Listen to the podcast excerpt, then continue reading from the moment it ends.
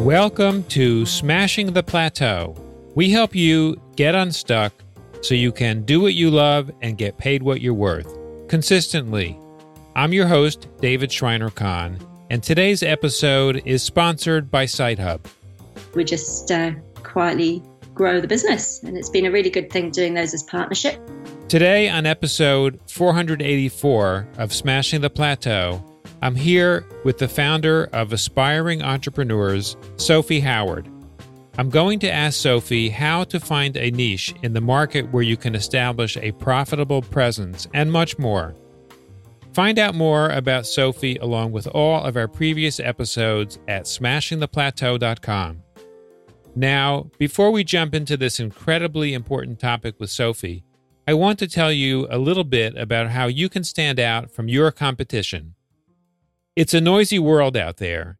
Your business is unique, and you want someone on your team who can really help you smash through the digital chaos and get noticed by your ideal customers. With the capabilities to meet all of your marketing needs, SiteHub can make your unique vision come to life. And for my listeners, SiteHub is offering several free marketing tools to help you grow.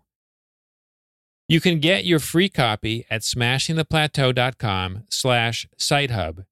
That's smashingtheplateau.com slash sitehub. Remember, when you support our sponsors, you help us bring Smashing the Plateau to you for free. Now let's welcome Sophie Howard. Sophie has started and sold six and seven figure brands on Amazon. She specializes in product sourcing around the world to build premium brands. Sophie, welcome to the show. Thanks very much, David. Great to be here. Sophie, why do you do what you do? Good question. Uh, so it was partly necessity and partly a bit of motivation around making some big lifestyle and financial changes. So almost exactly five years ago from now, I had a little uh, three month old baby and a very busy two year old son.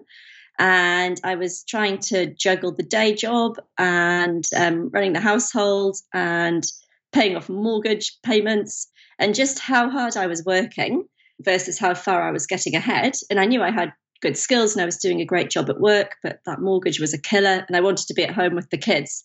So I had a really good look around everything that I could see people doing online. And there's so much smoke and mirrors with, you know, people promising all these business opportunities or, you know, such and such guru will tell you how to do whatever, you know, multi-level marketing or eBay or Amazon. So I had a good look around at all sorts of online business models that I could run from home.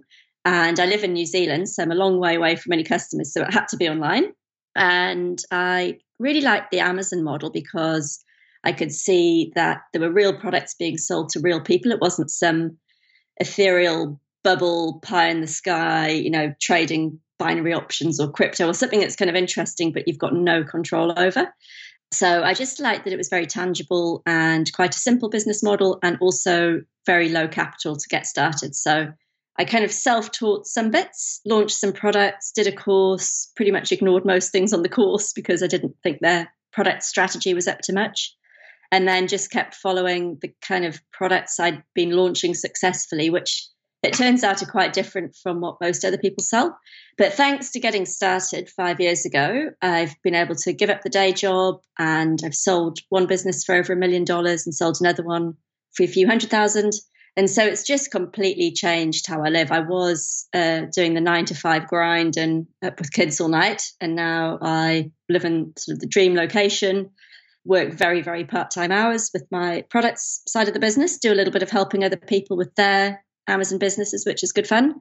And then I have quite a bit of travel. So I go and source products myself in person all around the world. So I do two or three really fun trips a year overseas. So it's mix of kind of being quite lucrative, quite good for lifestyle, and lots of learning opportunities too.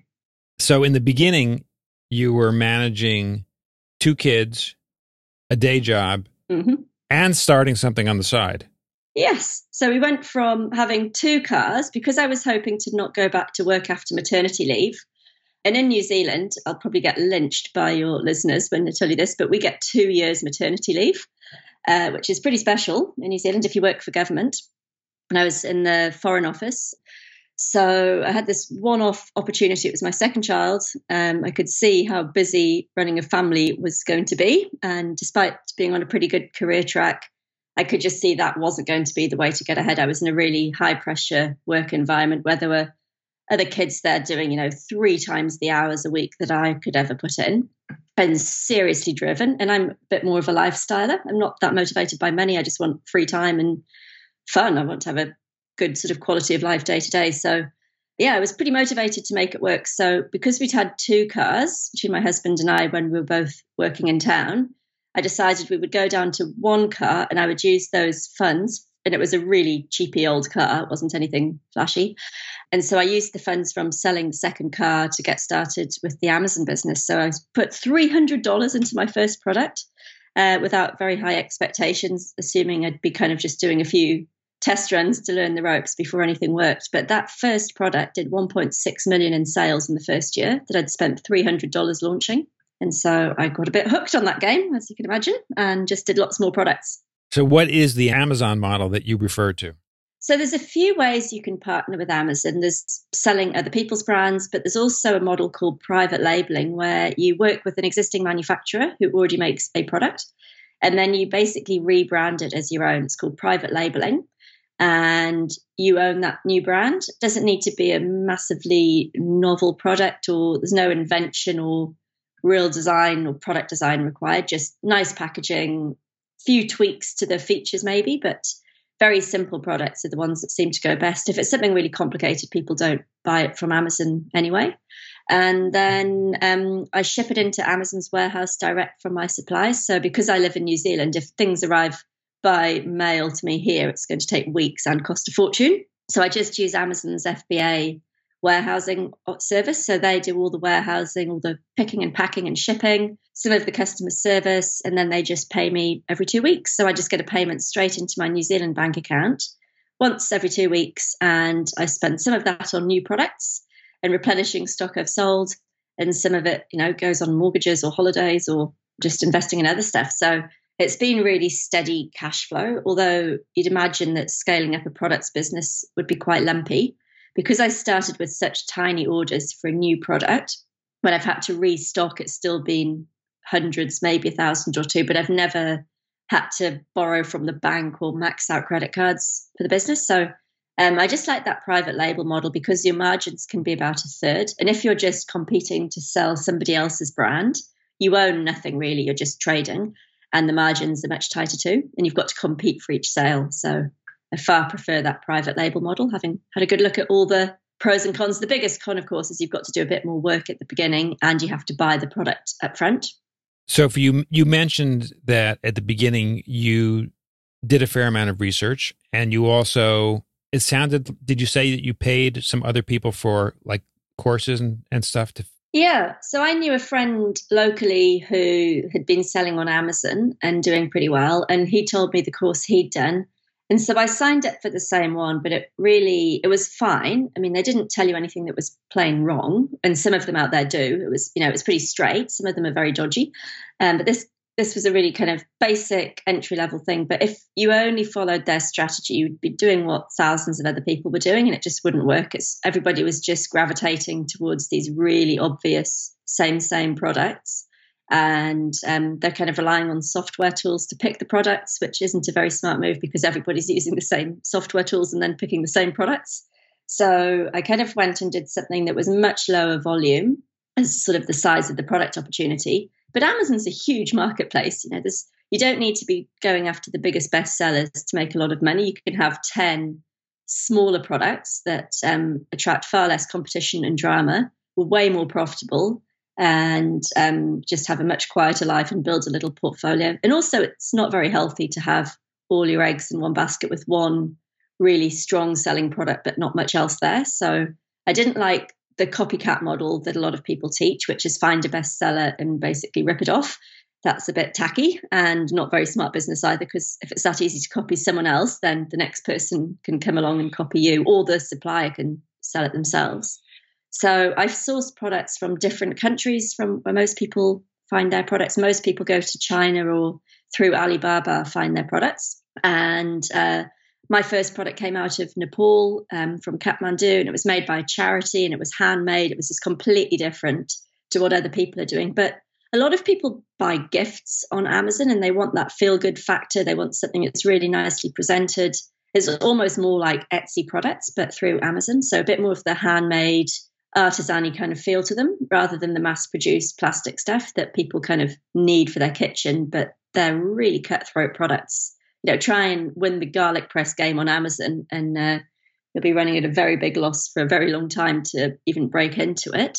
Whereas some of these weird and wonderful things I've done, I'm pretty much the only person selling them and got the, the place to myself. So it's kind of like a land grab and sort of like there's different patches of Amazon. So I go after the patches where no one else is really seriously selling. Right, which is in reality, Sophie, it's good business sense for any kind of business. Go go where they're where whatever you have is fairly unique mm-hmm. and you can go deep into that yeah. niche. Yeah, exactly. So that's always worked for me. And I'm still gobsmacked by how many people are still using a bit of software to pick a bestseller, go to Alibaba and just hope for the best. And they kind of think that because somebody else is making money on that product, it's evidence that they can. Whereas to me, it's obvious that that's not the one to do. They'd use teaching examples in some of these courses, and everyone would go off and do the products and the demos. So, oh my goodness, that's the worst thing to do. So it's just uh, interesting how people, you know, see the same opportunity and interpret what to do quite differently. So whenever people ask me, what should I do on Amazon or can you help me find a product? There's no point sort of giving somebody one product at a time. They need to understand what to look for in a product. So I've got a big bunch of criteria that I look for both with the product and the supplier. So a lot of my suppliers will give me exclusive rights for Amazon or they'll let me have very favorable payment terms and I don't beat them up around the head on you know cost per unit, you know, hammering them on the cost, you know, for every unit, getting that really low. I'd much rather they made a bit of money and were really happy to just lock me in as their only customer for that product. And then I can keep the price nice and high and then afford to pay them a bit more. And they like working with me and can just ignore all the other silly questions from all the time wasters inquiring about products that they'll never order. They can just take those products off Alibaba or most of mine aren't on Alibaba, but those suppliers can just um, say no to all other Amazon inquiries and uh, we just uh, quietly grow the business. And it's been a really good thing doing those as partnerships rather than just seeing the product side as a source of as a kind of a cost. I see that as a really fundamental part of the business. And if you don't have a good relationship with your supplier, really high trust, them feeding you product ideas and you know thinking about your business for you, then it's really tough because you've got zero relationship and you're just trying to churn out products from suppliers where there's no connection, especially if your suppliers in Asia. They find that really strange. And um, I see a lot of sellers, well, a lot of my suppliers tell me that other customers of theirs are just awful to deal with. And they're always bumping me to the front of the queue ahead of their orders or you know, they tell me I'm getting the really quality stuff, and you know, the orders where they've been squeezed too much on price, you know, they they won't be as good. So it's been really interesting. I've had invitations to suppliers' weddings in Nepal and in China, and they've been invited to tea tasting trips around Sri Lanka. One of my businesses was selling tea, and I've had some great trips and you know new friends out of it. Not just the hard number side of the business, because any product that you sort of buy and sell now in 50 years, you probably would never even remember what it was. Whereas some of these trips I've had and people I've met, they've been kind of bucket list experience of a lifetime kind of stuff. You know, just took a group of people to the Taj Mahal on a product sourcing trip to India. So we went to a trade show for a week, and then we did all these sort of side trips and just fantastic people and you know just real sort of richness of life not just the dollars that you earn each month from your business yeah absolutely and and what sounds like you're doing is you're you're looking for an intersection of a need uh, for a supplier and or or a group of suppliers and a group of customers and creating a scenario where everybody wins. Yeah, exactly. Because if the supplier is making no margin, then you know they have to do something differently at their end, which isn't going to work very long. And yeah, I just think I don't know. I just found that by putting a bit more effort into the supplier relationships, they've really, really looked after me, and they've been kind of a secret weapon throughout most of my product ideas now come from existing suppliers making suggestions or they go to a trade show have a scout around for me uh, so that's been pretty cool i'm not sitting online all day trying to think up searches for product ideas. They're kind of coming to me now. Well, relationships are everything in business. Sure, yeah. And it that doesn't matter whether you're talking about online business or offline business. Still people make decisions about buying and selling. And so mm-hmm. your relationships with those people are what's key. Yeah, yeah, yeah. So I quite like I used to work in a corporate kind of world. I did tech transfer stuff for university, and then I worked in diplomacy. And those are very peoply jobs, whether it's the inventors or the investors or you know your counterparts from other countries that you're doing trade with or whatever. And it's really draining. I'm an introvert, so I you know I could do it, but it was exhausting. Big days. If you had a big day in the office followed by some networking thing at night, I was a write off. Whereas this model really suits me because I can be at home, I can plan my day, get some exercise, hang out with the kids, take them to school, pick them up at three, do my work in an hour or two in the morning. But I'm not just bombarded by humans all day. So one girl works for me part time and she's fantastic. She's in Australia and she and I work really, really well. We sort of have this very high trust, fairly loose way of doing things, and everything just seems to keep working. And she's got a great attitude and um, frees me up even more hours each week. She's sort of part time, and I'm very part time, and it just works really well. But if you uh, try and force it, or you know, you don't trust people, or you're micromanaging them, or yeah, it's just it gets really tricky, and you need to kind of enjoy quality people around you. And in this sort of products business, it's really nice because you don't need very many people at all. And if you do need one or two, they can be really good quality ones.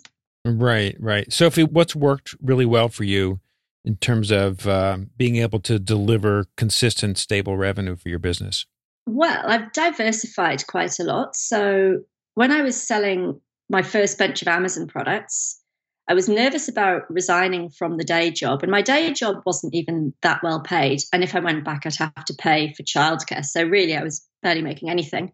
But I'm quite risk averse. So as well as selling my Amazon products, I found a few local businesses who didn't have who had products but weren't on Amazon. So for a monthly retainer, I picked up a bunch of clients and it was pretty dull, kind of, you know, just consulting work and following best practice, basically looking after their accounts like I looked after mine.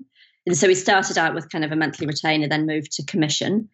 Um, so that was kind of a nice way to diversify the income and also keep learning and use the skills I'd invested in for my own business. So that was fun. And then when people started asking me for help choosing products, the first few I gave them a product idea. And then I used to spend a lot of time helping people for free, and I was repeating myself a lot. Then people wanted one on one coaching that they paid a lot for, but then my calendar was suddenly chock a block with back to back calls. So I then developed a coaching course, sort of a training program for what I look for on Amazon and how I choose products. So that worked really well. And that was another source of income. And I learn a lot from my students doing that too. So I've got a whole community around that coaching program. So that's um, through aspiring entrepreneurs and got a fully kind of fully comprehensive Amazon course, but also a Facebook community. And I do live coaching every week. So I have to learn something new to teach something once a week, which keeps me sharp. Um, other things that have worked well was selling a business. And so I got a big lump sum, cleared the mortgage, and built a new house from the first business sale and then sold another business, which helped me get ahead as well. So then the pressure was off and I could take bigger risks with new business development or new product ideas. And then the product sourcing has just been a way of funding my expensive travel habit, really. So I keep finding really interesting products in really interesting parts of the world, not through Alibaba or sitting on Google all day, but by going to a trade show in India. In about four weeks, I'm taking a group to Vietnam to source products from a lifestyle trade show that's all kind of home decor and arts and designy kind of products. So taking people traveling with me, I get to share how I travel and they enjoy the experience and wouldn't have done it on their own. I can help them choose products while we're on the ground.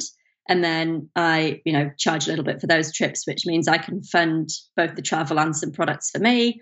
And that works really well. And it's just another source of income that when I see all the kind of the tech entrepreneurs who are kind of out of that really straight e-commerce background and and Amazon sellers, they've got some skills. You know, they could build a fancy bit of software, or they can do consulting, or um, you know, they can teach other people how they run their Amazon business, or offer a service running their Amazon business. But this travel combined with product sourcing, combined with meeting and building relationships with suppliers, it's kind of a totally different skill set, and it really, really suits me. So I've done the done lots of travel through um, the foreign office work, sourced lots of unusual products from interesting parts of the world, and other people like traveling. So that's been a really good one. And then last year, I did some public speaking. So I've been on quite a few speaking tours and partnered up with a, another company who usually educate people looking to invest in property, but their audience was interested in some non property opportunities. So did a bit of public speaking, and that's been a really good life skill to get better at as well. And through that, then I've had invitations to speak at conferences. So I'm speaking at an e commerce conference in Hong Kong next month. Last year, I spoke in Singapore and LA and um, travel a lot through Australia and New Zealand, teaching in the UK in the middle of this year. So I really love the travel. And all of these things that I do now revolve around choosing profitable Amazon products. But I've just sort of tweaked it to suit my skills. So I'm not the world's best consultant. I don't really like the hourly rate stuff or being on the end of the phone or writing long reports, but I love traveling and I love talking to groups. So that works me. Right. And at the same time, you've been able to diversify your revenue. Yeah, and learn a lot of new skills. So I've found if I'm not learning, I get really stuck and sticky. So my brain always needs a new project to get sort of, you know, handle a handle on a new set of skills. So even if it's not something I would do myself, I like to fully understand something like drop shipping and then be able to teach a live coaching session on a Friday. Here are the pros and cons of drop shipping. Here are the people to follow or learn from if you want to do this. Here are the pitfalls. Here are some case studies of people who've done well. And I really enjoy putting all that together to teach other people, even if it's not something I'm doing myself. Cool. And then I can point them in the right direction and sort of teach people to think critically and be a bit cynical. You don't want to be too gullible in this game because there's so many shiny objects out there that if you don't learn to think for yourself, uh, then you can just get swept along, waste loads of time, waste loads of money, and not finish anything properly. Yeah, it makes total sense. So, Sophie, on a totally different note, whom do you know personally who has done a really remarkable job of smashing the plateau?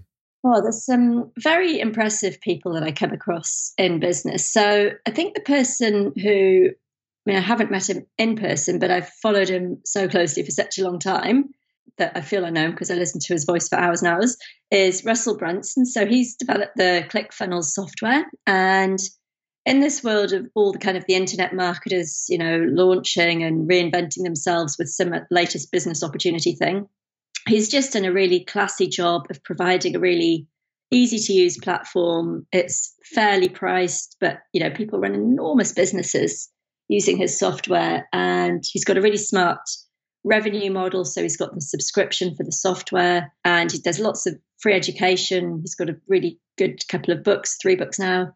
And he does a really great live conference. And he's just built a really good community. And a lot of the internet marketing world gets a bit sharky. There's some, you know, really aggressive stuff goes on. But he's just a really straight shooter and a really, really good guy. And he's just very reassuring. When you see him or hear something he's, you know, recommending or something he's interested in, I take a real interest in that because he's, I don't know what his business would be worth now, hundreds of millions, I would say, just huge. So ClickFunnels and um, Russell Brunson, I think, are the most impressive people out there who, and he's got a smallish team, but he's just done a really good job of doing one thing properly and sticking at it for a few years. And lots of other people just jump around quite a lot.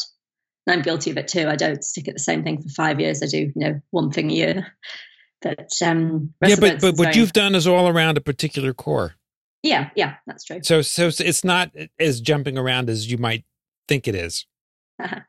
well, that's kind. Maybe I don't know. It feels quite scattered. The sorts of people I'm interacting with, or the know, one day I'm speaking on stage in Australia, the next day I'm teaching in London, the next day I'm taking a group to Delhi, the next day I'm sourcing my own products in Vietnam, then you know, and everything in between. But I have dropped the consulting like it just, if I'm trying to preserve my time and um, stay sane and keep learning, then consulting sort of was the least appealing of all the things I was doing. So that was the first to go. And I had a business partner and he's taken over what we were doing together there. So that worked out quite well because he was, you know, that's sort of his background. He likes the professional services world. And I'm a bit uh, faster and looser when it comes to how I do business. I don't like writing big reports or you know, I don't mind going to talk to a board about why we need to do a thing, but it seems like a very inefficient way to make a decision. Uh, but you can see why those big companies have to have that kind of internal decision making. But it drives me potty now that I've just got used to going so fast and just making my own decisions on the fly and just being able to rely on instincts rather than a business case. So occasionally I get it wrong, but my instincts have got better the more products I've launched. And I've probably done a thousand different products now. Wow, it's quite a track record. So, what's coming up in the near future for you, Sophie? What do we have to look forward to?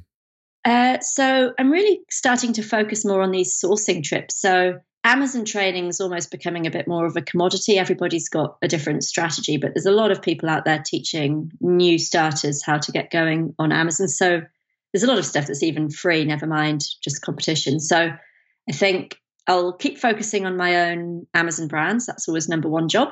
So I'm launching a few more at the moment, and one that I started about six months ago.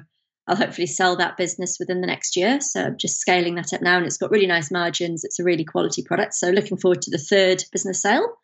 And then the other thing I'm looking forward to is taking 70 people to Vietnam in a few weeks, and we're going to go and source products and do factory visits and go and see um, various interesting cultural sites and do some fantastic eating and go and see the best bits of Vietnam and just enjoy a tropical holiday in Southeast Asia, but with great company. So other like-minded entrepreneurs will all learn a lot from each other.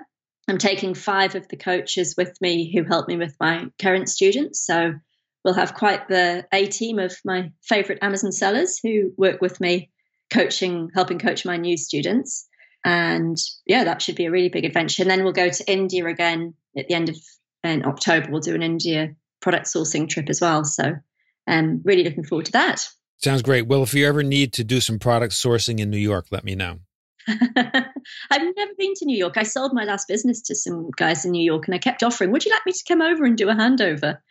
And they were like, No, no, this is all online. We've got all your training. One of the things I do is if I if any of my students who I've trained up how to do Amazon sell their business, I give the person who they're selling their business to full access to all my training. So it's a really nice sweetener for my students when they're selling an Amazon business, saying, here's the business, but you also get lifetime access to Sophie's Amazon training and community.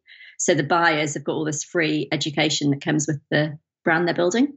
And so I've got it all packaged up for somebody who's just bought a new Amazon business, how to do everything. So they had all that. So they didn't need me to come to New York, sadly. Yeah. Well, we'll we'll find another opportunity. But in any case, speaking of yeah. of free access, um, I know you have a free gift for our audience. Um, do you want to talk about it?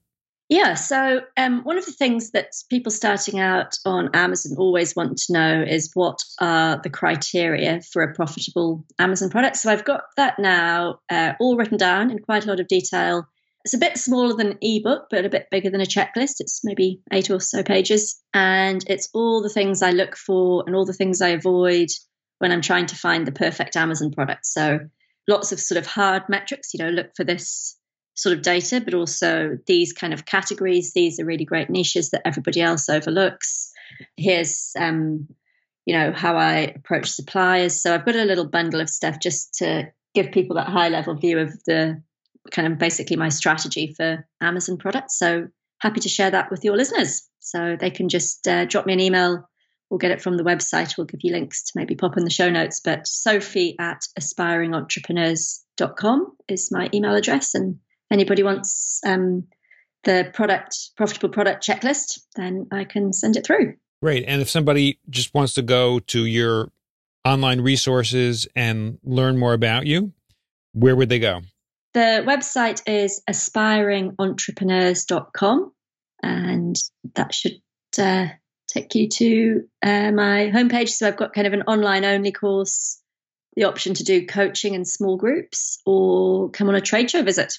Sounds good. It's kind of the three things I'm doing at the moment. So it's really good fun. We've got really nice people. We um got quite a small community. It's you know a couple of thousand, not tens of thousands, and um really kind of I feel like I pretty much know everyone. Like I recognize all the names, know all the faces. Uh, there's a few people who are always more active than others who I get to know really well, and people that I do the small group coaching with, I get to know very well and travel with often as well. So it's a very friendly crew, and everyone helps out the other new sellers, and the more experienced members answer questions of the new starters. And um, yeah, it's just been very positive and supportive kind of community. And I haven't seen too many others where people are genuinely just looking out for each other in such a nice way. Yeah, so that's been good. I've enjoyed setting up a little online community, which is ironic because I hate social media. I don't use it at all myself.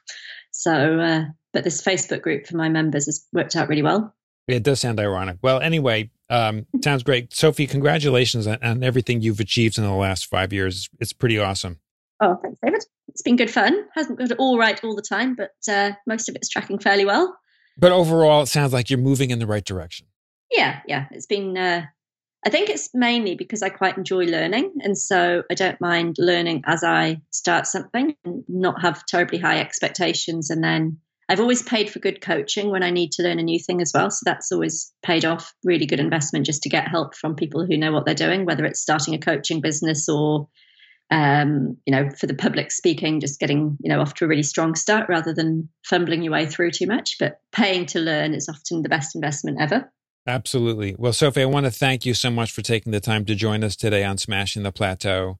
My guest today has been founder of Aspiring Entrepreneurs, Sophie Howard. Thank you again, Sophie, for joining us. Thanks, David. Lovely chatting with you. When you visit the Smashing the Plateau website at smashingtheplateau.com, you'll find a summary of each episode along with the links we mention on the show. Do you want to do a better job of smashing through the digital chaos and getting noticed by your ideal customers? I want to tell you a little bit about how you can stand out from your competition. It's a noisy world out there. Your business is unique, and you want someone on your team who can really help you smash through the digital chaos and get noticed by your ideal customers. With the capabilities to meet all of your marketing needs, SiteHub can make your unique vision come to life.